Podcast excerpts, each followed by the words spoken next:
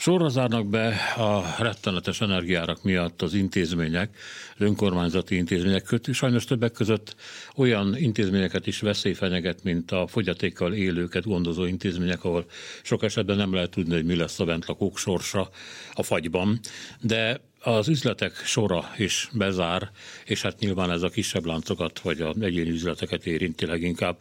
Erről szól az átlátszónak egy cikke, amelynek a szerzője Erdélyi Katalin itt van velünk. Jó reggelt kívánok! Jó reggelt kívánok! Mit lehet látni most ebben a pillanatban? Arányaiban nőtte azoknak a kis üzleteknek a száma, amelyekre rákerül a lakat? Mi a tapasztalata? Folyamatosan nőnek sajnos a bezáró intézményeknek és kisboltoknak a, a számai.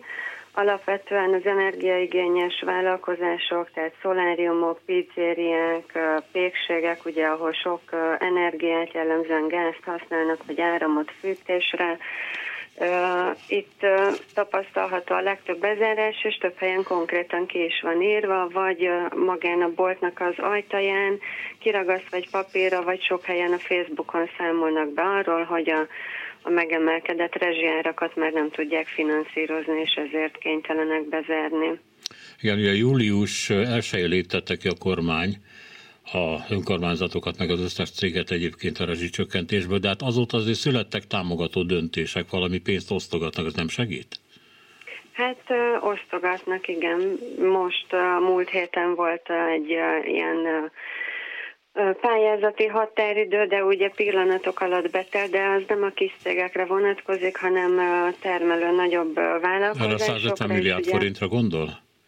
Igen, igen, igen, Aha. és ugye néhány perc alatt gyakorlatilag ott betelt, tehát sokkal többen szeretnék azt igénybe venni, mint amekkora keretet hirdetett a kormány, de aztán azt mondták, hogy meghosszabbítják. De sokan ezt meg sem várták, tehát ugye július 1-től a cégeket és önkormányzatokat kiléptette a kormány a rezsicsökkentésből, és már szeptemberben jöttek arról a hírek, hogy már az ősznek úgy indulnak neki, hogy bezártak dolgokat. Ugye a legtöbb helyen az önkormányzatoknál meg az a szomorú, hogy a kulturális intézmények esnek ennek áldozatául, mondván azokra kevésbé van szükség, így zárnak be jellemzően a művelődési házak, könyvtárak, uh-huh. sportintézmények.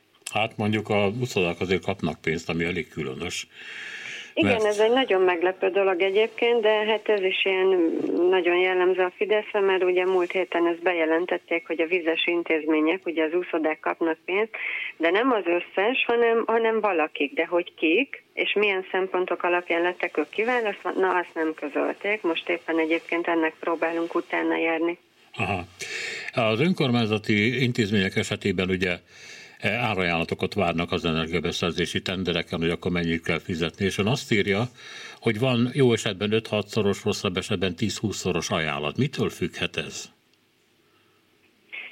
Hát ez, ez nagyon jó kérdés egyébként. Erről legelőször szeptember közepén írtam, mert az önkormányzatok jellemzően egy vagy két évre előre szerződnek energiára, és vagy januártól januárig tartó időszakra, tehát kerekévre, vagy októbertől októberig, tehát hogy a fűtési szezonnal kezdik, és szeptemberben váltak esedékessé, ugye akinek idén október 1 lejárt az előző szerződése, az szeptemberben szeretett volna leszerződni, és akkor látszottak hogy milyen őrült árak vannak, de az, hogy milyen alapon váltakoznak az árak, tehát hogy melyik, valamelyik önkormányzatnak 5-6-szoros az ár van, amelyik, valamelyiknek meg 16-szoros, arra semmilyen logikus magyarázatot nem sikerült az állami MVM-nek mondania. Felmerült a gyanú, hogy esetleg politikai alapon, tehát hogy az ellenzéki vezetésű önkormányzatoknak drágábban adták, mint a, a fideszeseknek, de a fideszeseket is érintett. Ugye